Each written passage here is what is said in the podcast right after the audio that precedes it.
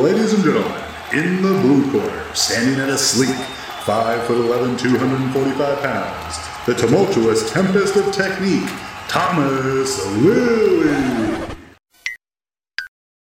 And in the red corner, at a curvaceous 5'11", 315 pounds, the jovial juggernaut of judgment, John Cheryl Sheridan. A meeting of the masters of mastication. Turn your attention as they delve deep into all things lifting and more. This is Peak Speak.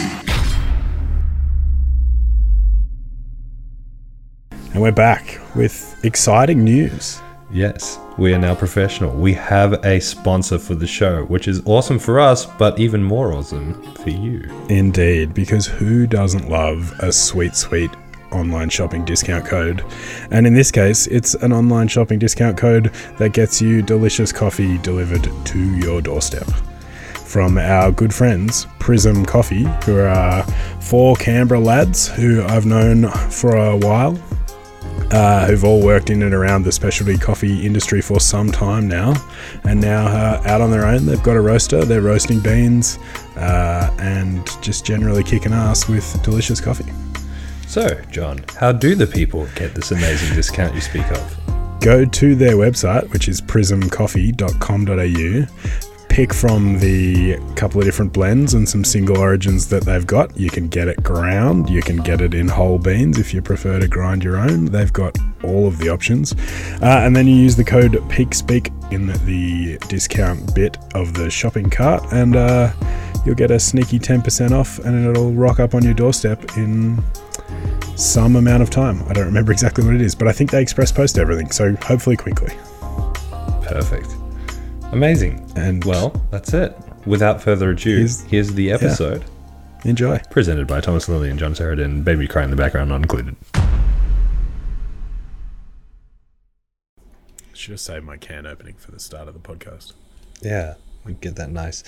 I've developed some. So, for those who are unaware, we're recording now, by the way. For those who I figured as much. for those who are unaware, I have. Maybe a slightly different brain archetype than the norm, if you can't already tell. What he means is that he's a robot. Anyway, with ADHD, there's certain things that come with the H, right? The H is hyperactivity, so it's brain hyperactivity, and includes hyperfocus. And so,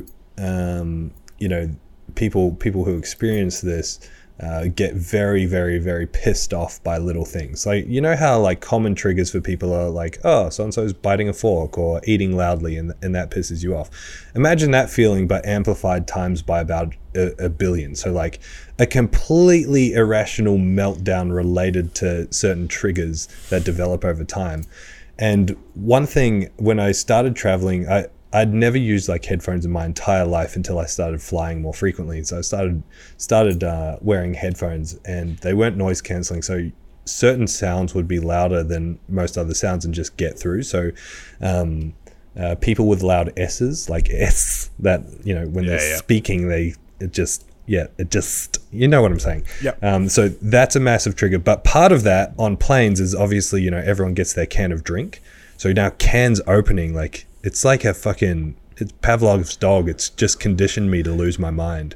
This has all come from John started by saying, I think I didn't hit record in time, but started by saying, I should have saved that for the podcast when he opened a can of beer.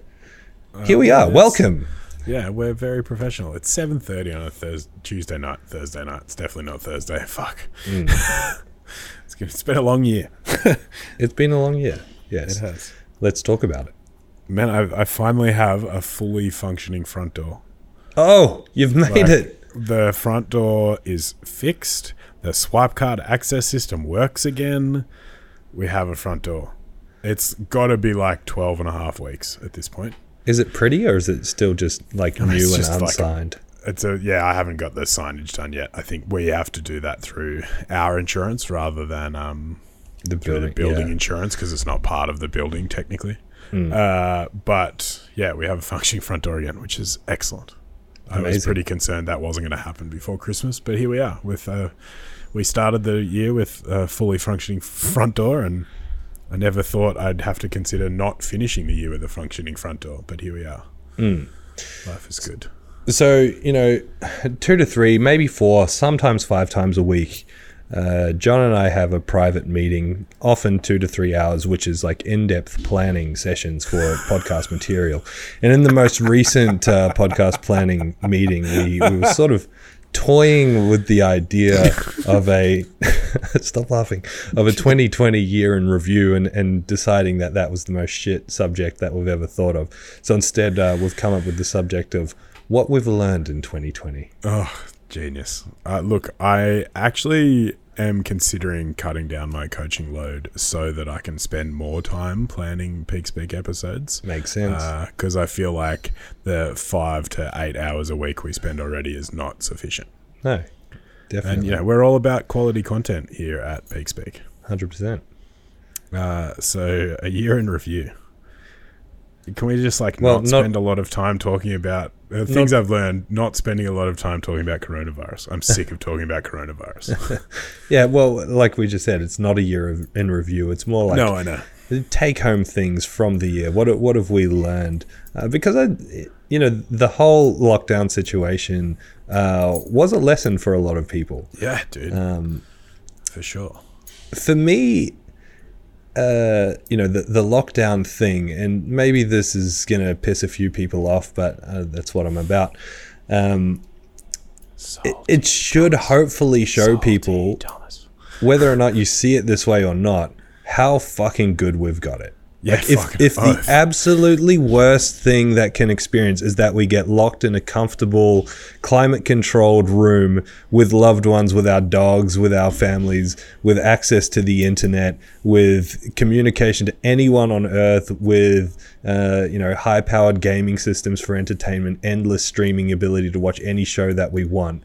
Like, fuck, what a terrible, terrible, terrible life we've had this year. Yeah, man. It definitely puts things into perspective in a way that only maybe 1 or 2 events in the rest of my life have put things had the same sort of perspective shifting effect on how I see things. And I think that was the big thing, is getting past all of the bullshit around it and actually being able to see that for the most part, life's pretty fucking good. Like, it might be stressful and sometimes hard, but I think in the scheme of things, it's pretty good.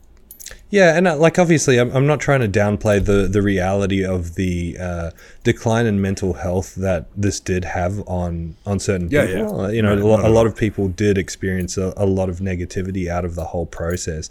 But if we kind of, I don't know, I was watching a movie on, that famous movie, it's all in German, it's about Hitler, that maybe like 5 or 6 years ago it got parodied to death.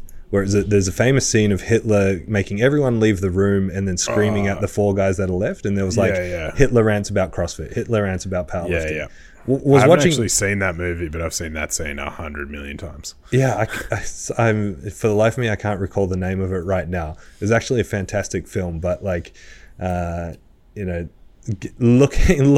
what the 1940s must have been like for people experiencing that, and comparing it to, the discomfort of, again, being locked in a climate-controlled room with access to streaming services. Like, fuck, we've got it good. Yeah, man. I heard a while ago Jordan Shallow talking about one of his favorite books being Man's Search for Meaning by Viktor Frankl. Mm-hmm. And I read it not that long ago, sort of pre this year, but have read it. And it's written by an Auschwitz prison camp survivor. And that's that's as extreme gets. And you see these moments of like clarity and calm, logical thought that come out of a person like that, who's gone through something so horrific that none of us can none of us can ever think about anything that would ever be that horrific again. Mm-hmm. And yet he can still find ways to, see the good parts and appreciate what he has and what he has that others don't, and those sort of things. I think it's a lesson that needs to continue to be learned. And I've heard this about parenting stuff the other day. It's toddlers cry over spilt milk because it's literally the worst thing that's ever happened to them. Yeah.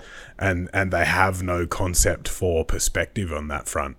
And I think that for me is certainly one of the biggest lessons, is just recognizing that this is probably the hardest year I've ever had.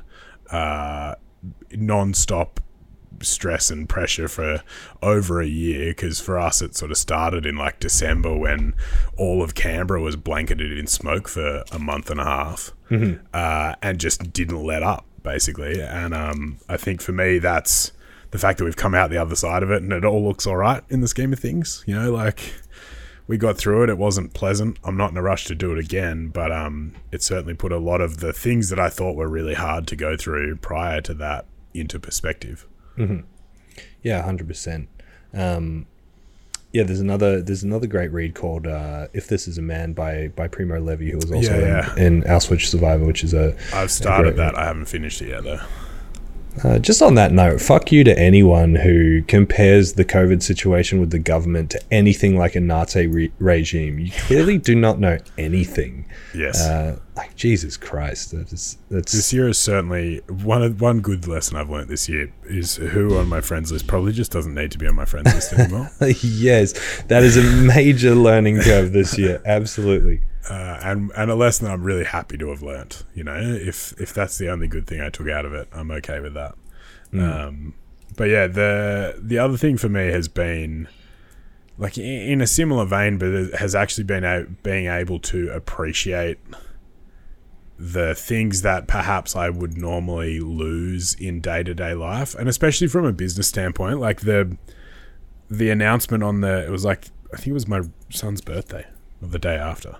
That they were closing gyms, like, was again super stressful, pretty crazy, but then to see the response that we got out of our community, and that I know people like you and a lot of my friends who own gyms like ours saw such a overwhelming level of support that I had just never considered to be a thing, right? Like, I knew that we had a pretty good group and I knew that people were happy with what we'd built, but to see the literal support in the ways that we got it was fucking phenomenal, man. And I think that, again, as a perspective thing, is really interesting. Like, I've got a better perspective on what really sucks. And then I've got an even better and more fresh perspective on what is really great in my life, in a way that I think sometimes it's easy to focus only on the negatives and only see the things about your life that suck, because the things that are good are there all the time. And you kind of... get like not decision fatigue, but like you start to get selective blindness to some of those things when you're caught in the weeds of living a life. Yeah, it's very physics, isn't it? Like, darkness is only relative to the amount of the presence of light or the absence of light, right? Yeah. And so, like, what's good or bad at any given time, or what feels bad at any given time, is directly relative to what feels good at that time, or what's happening in your life that's good at that time. And so again, like, that's not. I'm not trying to make it sound like I'm downplaying the negative effect that COVID and the lockdowns had on a lot of people. And I can't begin to imagine what it must have been like for our business owner friends in Melbourne compared to us, where we got to open, 5 or 6 months earlier than they did. There has been a lot of hardship for a lot of people, and I completely agree with that. I think one thing you touched on there in terms of, the fact that we have this amazing and supportive community, that, our individual communities really stood up to help us, so our businesses, so our communities could survive beyond the time that we were shut down. Part of that for me has been a massive lesson in leadership, a massive reinforcement in the fact that I'm not just the guy that's everyone's mate that hangs out at the gym with these other people, but I'm a leader of these people and of my staff, and that it's easy to get relaxed in a leadership role. It's easy to make hard decisions and hard calls when you get relaxed in that role. So outside of just the COVID and the shutdown and the supportive community, this year has been a big year for interpersonal stuff at my various gyms.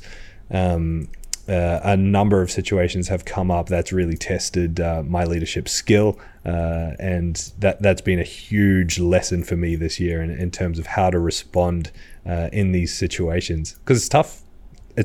It's really hard to, we've spoken before plenty of times in the coaching world about separating like a personal mindset from a business mindset, like these two separate entities that we have to protect and have to access at various times, and knowing when to access each of those personalities is tough. Yeah, man. And that was, I think, a similar vein for me. Like, I obviously don't have quite the same reach in terms of like staff and things like you do, but for me it was the recognizing that I probably am not as good as I should be at separating those two things. And a year like this made it really like even harder for me, I think, in various points. There were points where I found it really hard to pretend that I'm happy and chatty and want to talk to people and be social and be involved in that aspect of the business, because I just didn't fucking feel like it. Like, it's just been such a hard year to go through, and like having things like so we had both our dogs die inside 6 weeks. Like, that fucking ruined me, man, for a long time, and made doing anything other than the bare minimum really hard, which makes me kind of really excited for hopefully a slightly less eventful 2020 where I can actually like get some fucking work done, because I reckon I lost a lot of the year to just not being able to pull myself out of a hole. And that is probably the most taxing aspect, I think, of running a service-based business like ours, at least from my point of view, is turning that switch on and off. I find it increasingly hard, and it takes me longer and longer to recover. Like, in terms of, you know, we've had 2 comps in 2 weekends. I'm having a real hard time like talking to people and doing all of that, because I spend 2 whole days like up and on the whole time, and I get home and I don't want to talk to anyone. I want to go straight to bed. And I think for me, being able to just be better at identifying the right situations and knowing when to spend the energy that I need to spend on maintaining that community aspect and doing all those sort of things that are involved in being good at what we do, I think I have to be a bit more selective about how I apply that, which has meant I, like in the friends list vein, I just give people that don't deserve my time less of my time. You know, there are things like I unfollow people, I unfriend people, because I just don't care. Like, I don't have the mental capacity to deal with all of the bullshit, which has been really interesting. A continued increase in my inability to deal with dumb shit, and so I just delete people and get rid of it and not have to think about it. Yeah. I mean, like, compared to you, I haven't really been as tested. You know, you every time you entered a refractory period from something that had happened, like, you got hit again within that refractory period. So it's like you're smashed with the fires, you're on a down, and then like COVID, and then dogs, and then other stuff had happened that, you know, we've spoken about but isn't public knowledge and doesn't need to be.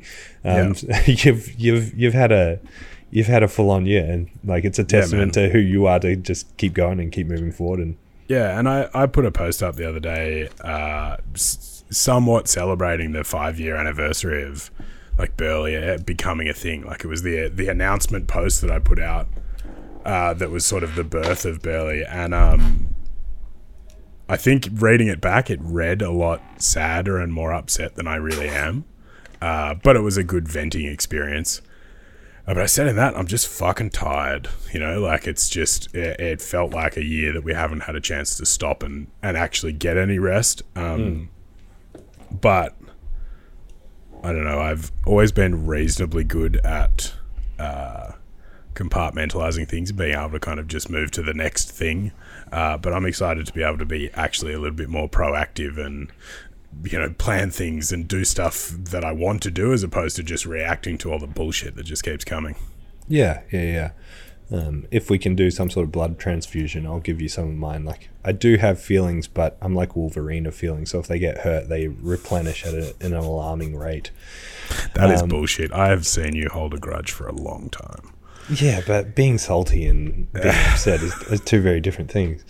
One lesson I think a lot of people have learned, which is great, because it just It makes us sound like your mum that you never listen to, and then your best friend tells you something, and then you're like, oh wait, yeah, this actually has something to it. Like, how many times have we spent time with people or on this podcast kind of saying, like, you know, training continues. If you have downtime, if you get injured, if you have surgery, if you have time off, your strength will come back. Like, everyone's experiencing that in real life now after having several months off the gym and now coming back into the swing of things and being like, oh, actually, I'm kind of back to where I was. Yeah. And so now the podcast shall be named I Don't Want to Say It, But I Told You So. I feel like that'd be pretty accurate. Yeah, I think it's that learning lesson that you can get from, like, it's the positive side that comes out of injury sometimes. And it's unfortunate that it's a lesson that up until this year, you really could only learn through injury or other really potentially very painful and detrimental experiences. Mm-hmm. But I think to have gone through something like this, and for even those that were less fortunate than, like, our members who, you know, mine all had fucking barbells in their living rooms and stuff like that. And then, yeah, it's not optimal, but it's something. Mm. But I think there's a whole bunch of people who had nothing, right? And I think they're the people who now are, like, actually back to where they were or very, very close to it. Mm.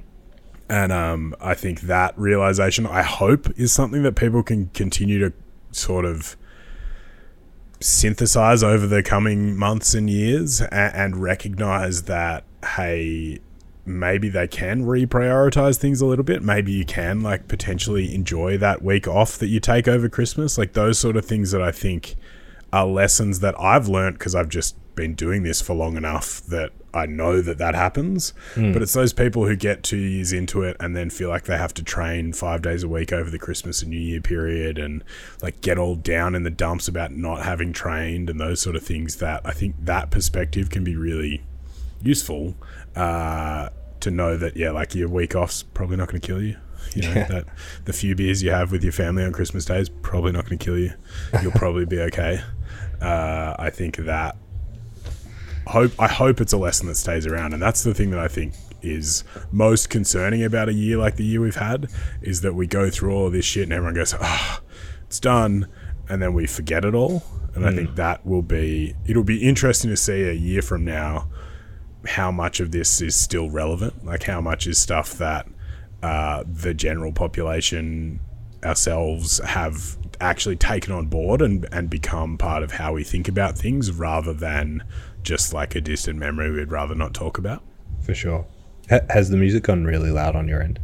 Like, can you hear my music, I'm saying? Don't think so. I think I can only hear the music here. Okay, I can hear it. I heard a barbell drop in your background there, but... You know, the young crew are here and they really like to crank up the music for the same three fucking songs every time. Oh my God. Someone described the music in our gym the other day as eclectic. I was like, thank you. That's the aim, because I don't want to listen to the same 15 metal songs for eternity. Well, James loves mumble rap, so it's just constant. Oh, fuck, like, that I turn that shit off, like, as soon as it comes on. Absolutely no substance. It's like, went to the shops, got my iPhone, it's just so useless. Anyway, yeah, on that note, I've experienced a similar lesson in chilling out, which is ironic because, you know, I understand this from a training perspective very well, but I certainly don't understand it from a work perspective. Yeah, I like that you're talking about this lesson shortly after you announced your third gym. Yeah, my wonderful partner Sarah is exactly in the I told you so camp right now, because she's been diligent in terms of making me take time off. Since opening the gym, I'd never had any sort of holiday like travel where I wasn't working the entire time, and until I met her and she made me take time off over Christmas. So that's become a little bit of a thing, but yeah, I think one thing is, and exactly like what you were saying, like the notion of taking time off. Historically, when I have taken time off now in the last couple of years, the whole time I'm fighting the thought of, like, I need to work, I'm not being productive, and so it's not relaxing. Like, it's hard to chill. And so one lesson I learned big time is that even though I still worked a shitload all the way through COVID, it was a choice to do so. And there was a lot of chill time happening at the same time because there was less work to do. Yeah. And so, you know, while I certainly feel in my heart that I have a good work-life balance, there's going to be mainly Sarah who strongly disagrees with this. and probably several other people that strongly disagree with this, I am probably starting to learn the value in doing less work, whether or not I actually follow through with that in any sort of practical sense in the next 3 years is anyone's guess, but maybe there is a value in being a human sometimes. Yeah, look, I think that is something that I had this conversation with a relatively new guy the other day. He was like really stoked about having come here, and we were doing a couple of coaching sessions. He was getting heaps out of it. He was just generally really happy about everything. It's like, yeah, I'm like real stoked I'm here, like found the right place for me. You clearly love what you do. And I said, man, like I'm really fortunate to even have gone through the year that we have, which to own any sort of small business in a year like this is fucking heinous. It's something that not even the best planner in the world could have planned for. Yeah. And we're fortunate that we own the sort of small business that managed to survive through this because of the way we've built it, right? Like it's not a purely transactional business. It's a business that's based around community and those sort of things. And yeah, I said to him, like, as cliche as it is, if I won enough money that I never had to think about money again, I'd still turn up to the gym on Monday. I'd drop a shitload of coin on some nice new equipment. And I'd be a lot more selective about who I took on. But it would still exist, and it would still be a thing I'd do because I don't fucking know what else I'm going to do with my life. Like, it's nice to take a break every now and again, but, like, I go away for 3 or 4 nights, and if I'm like really diligent about not thinking about like work stuff or not doing work stuff, by night, like day 4, I'm ready to do work again. Like I'm like, all right, cool, like I've relaxed enough, I've wound down, it's time to sort of wind back up and get back to things. And I think that for me is always, even this year, has reminded me that actually I really do enjoy what I do, and I wouldn't have it any other way, despite the fact that it has been really hard and has been something I'm not in a rush to repeat, but I wouldn't, in the same vein, I wouldn't exchange the experience for anything, because I've learned a lot about it. That's the whole premise of this rambly episode of ours. I just remembered the episode. Save it for off air. Yeah. Write it down. No. I can, because like we'll talk about it from a training perspective, but one of the lessons I've learned, and it's come through some of the stuff I talk to people about in the coach development system. When we get to talking about business, one thing I talk about quite a lot is the idea of finding your why. Like why are you running this business? What are you hoping to achieve with it? Because that's going to, hugely determine then, the kind of people that you want to attract, the kind of marketing that you need to attract those people, how you're going to sell to those people based on your why. Like it's your value system, right? And so for me, I feel like I found my why, and I feel very empowered by it. And it's only come out of certain circumstances that have happened this year.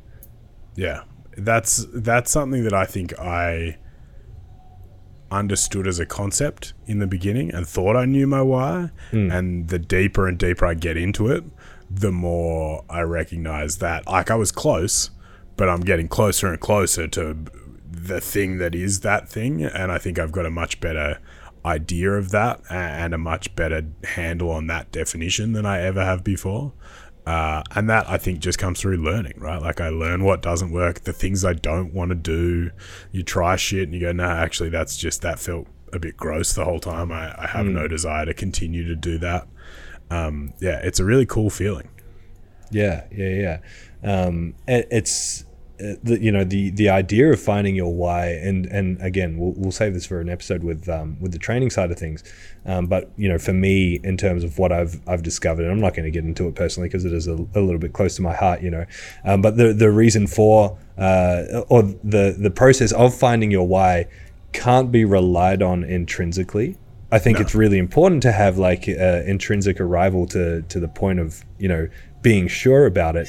But the problem is, if it's purely intrinsic, if it's purely you figuring it out, you're going to find justifications to do it. And I'm sure like what you were just talking about then, which would have been me for the last 6 or 7 years or whatever, is very much like I'm doing it because of this without questioning it. And then that just becomes your narrative. And so you just follow it. And then when you sit back, or in my instance, I got challenged by someone else in a pretty intensive conversation, to really like dig deeper and dig deeper and dig deeper and find out, okay, well, explain to me why, go deeper. Just like a toddler just asking you, how come? And you have to go deeper and deeper. I have one of those. Yeah.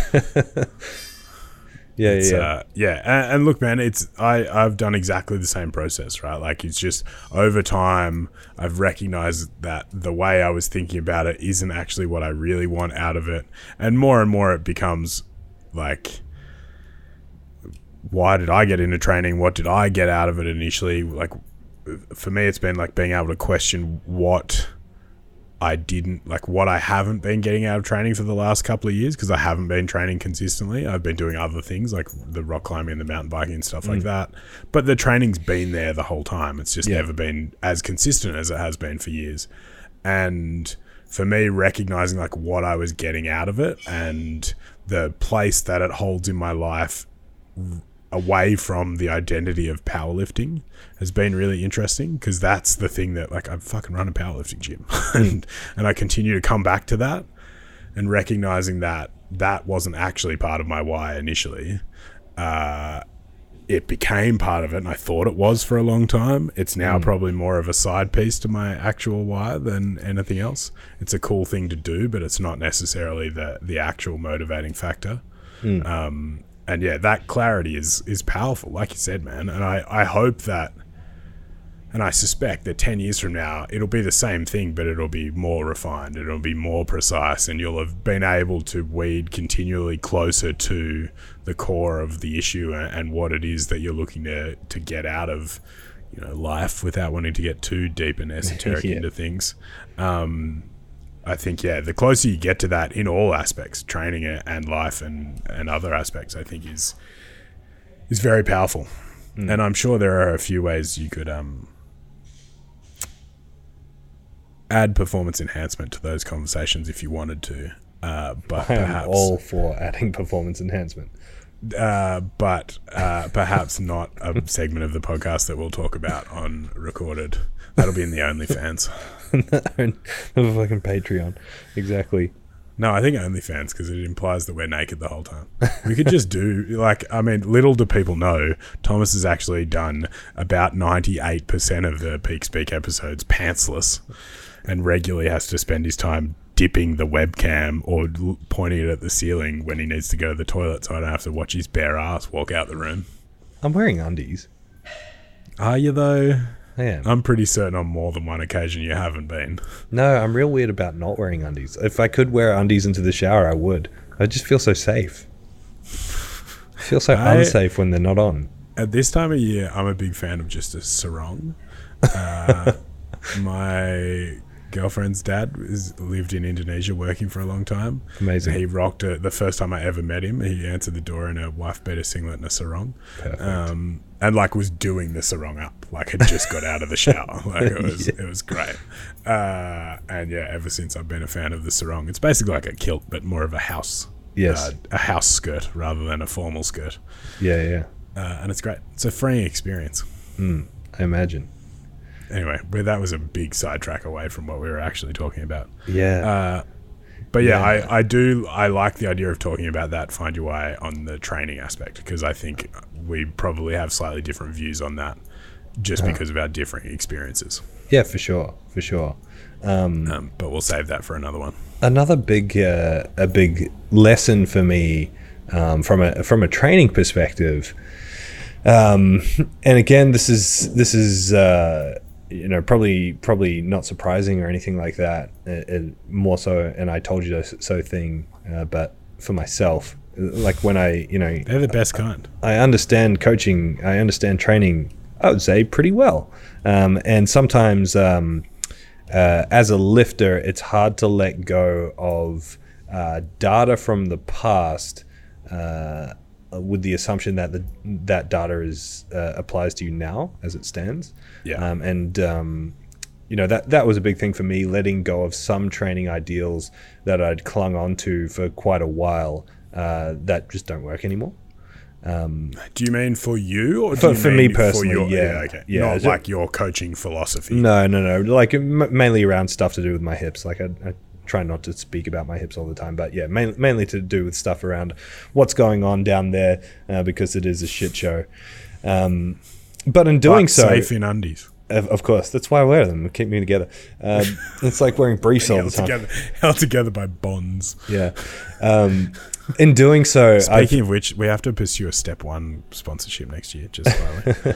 I've rediscovered the joy of the kind of training that I got into when I started training, you know, like more bodybuilding and bro splits, and I'm doing a lot more volume of accessory work, and it's something that I never stopped doing a great deal of because I didn't enjoy it, but I stopped doing a great deal of it because other stuff took priority. And so reintroducing that stuff has been fucking fantastic. I feel like my body composition has changed hugely in a positive manner because of it. I feel like I feel more muscular than I have in a long time. I feel like my joints move better because I've had a huge emphasis on, you know, not just doing this stuff but doing it through full range. I just feel good. Yeah, man. And I found a very similar thing from the addition of all the bike riding cardio stuff. Like, I'm definitely lighter. I can't tell you how much because I don't weigh myself because I don't care that much. You definitely look way leaner than you have in ages. Yeah, and I think I am, and I'm just so much fitter. Like, it doesn't hurt so much anymore, which is a really nice feeling, and that's actually meant the training sessions that I have done have felt really good. Up until then, I'd always kind of felt like I was forcing myself back into training, and it was unpleasant. And I knew I either had to get through 4 to 6 weeks of it feeling pretty shit until it'll feel good again. Mm-hmm. But now I'm much closer to just being able to, like, train consistently and it not feel miserable. Mm-hmm.